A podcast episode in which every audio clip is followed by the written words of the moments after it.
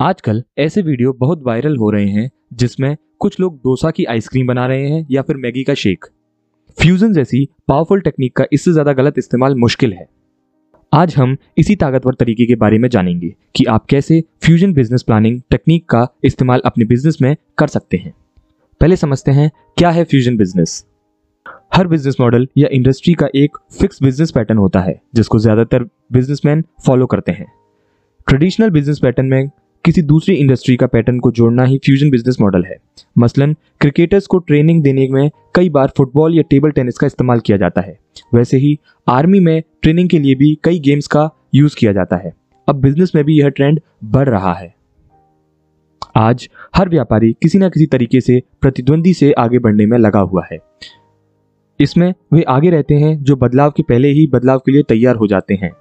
व्यापारी या एंटरप्रेन्योर दो तरह के होते हैं। एक वो जिनके पास इंफॉर्मेशन होती है, उसका इस्तेमाल करते हैं और मार्केट बदलने के लिए पहले से ही तैयार हो जाते हैं। दूसरे जो सोचते रहते हैं कि बदलाव करना चाहिए या नहीं, और इसी सोच में सारा समय निकल जाता है।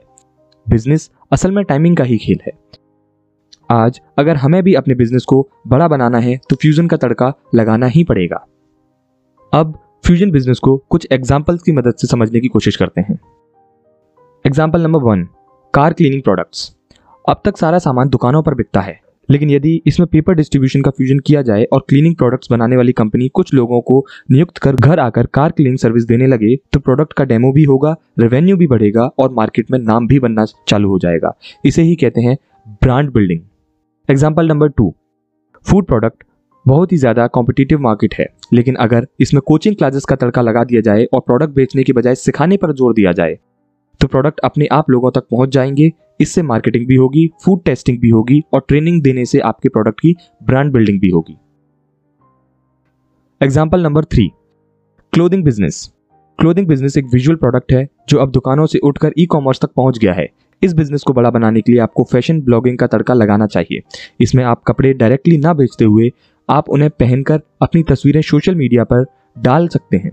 इससे कस्टमर को प्रोडक्ट के बारे में फीचर्स पता चलेंगे और वे अपने आप को उस ड्रेस में देखने लग जाएँगे, फिर आपको प्रोडक्ट बेचने नहीं पड़ेंगे, बल्कि लोग आपसे खुद संपर्क करेंगे। अब एक लास्ट बिज़नेस टिप जो सब लोग कर रहे हैं, मज़ा उसमें नहीं है। अगर बिज़नेस को बड़ा बनाना है तो वैल्यू बढ़ाइए। ब्रांड बिल्डिंग कीजिए कंटेंट मार्केटिंग कीजिए, जो नई चीज़ें मार्केट में आ रही हैं, उनको ट्राई कीजिए, क्योंकि बदलता हुआ बिज़नेस ही बढ़ता हुआ बिज़नेस होता है। अगर आप खुद को समय के साथ नहीं बदलेंगे तो आपका हाल भी नोकिया की तरह हो जाएगा। एक समय पर स्मार्टफ़ोन बिज़नेस में नोकिया एक दिग्गज कंपनी हुआ करती थी, लेकिन आज उसे स्ट्रगल करना पड़ रहा है। अगर आपको हमारा पॉडकास्ट पसंद आता है तो please Apple podcast pod chaser या स्पॉटिफाई पर हमें फाइव स्टार रेटिंग दीजिए।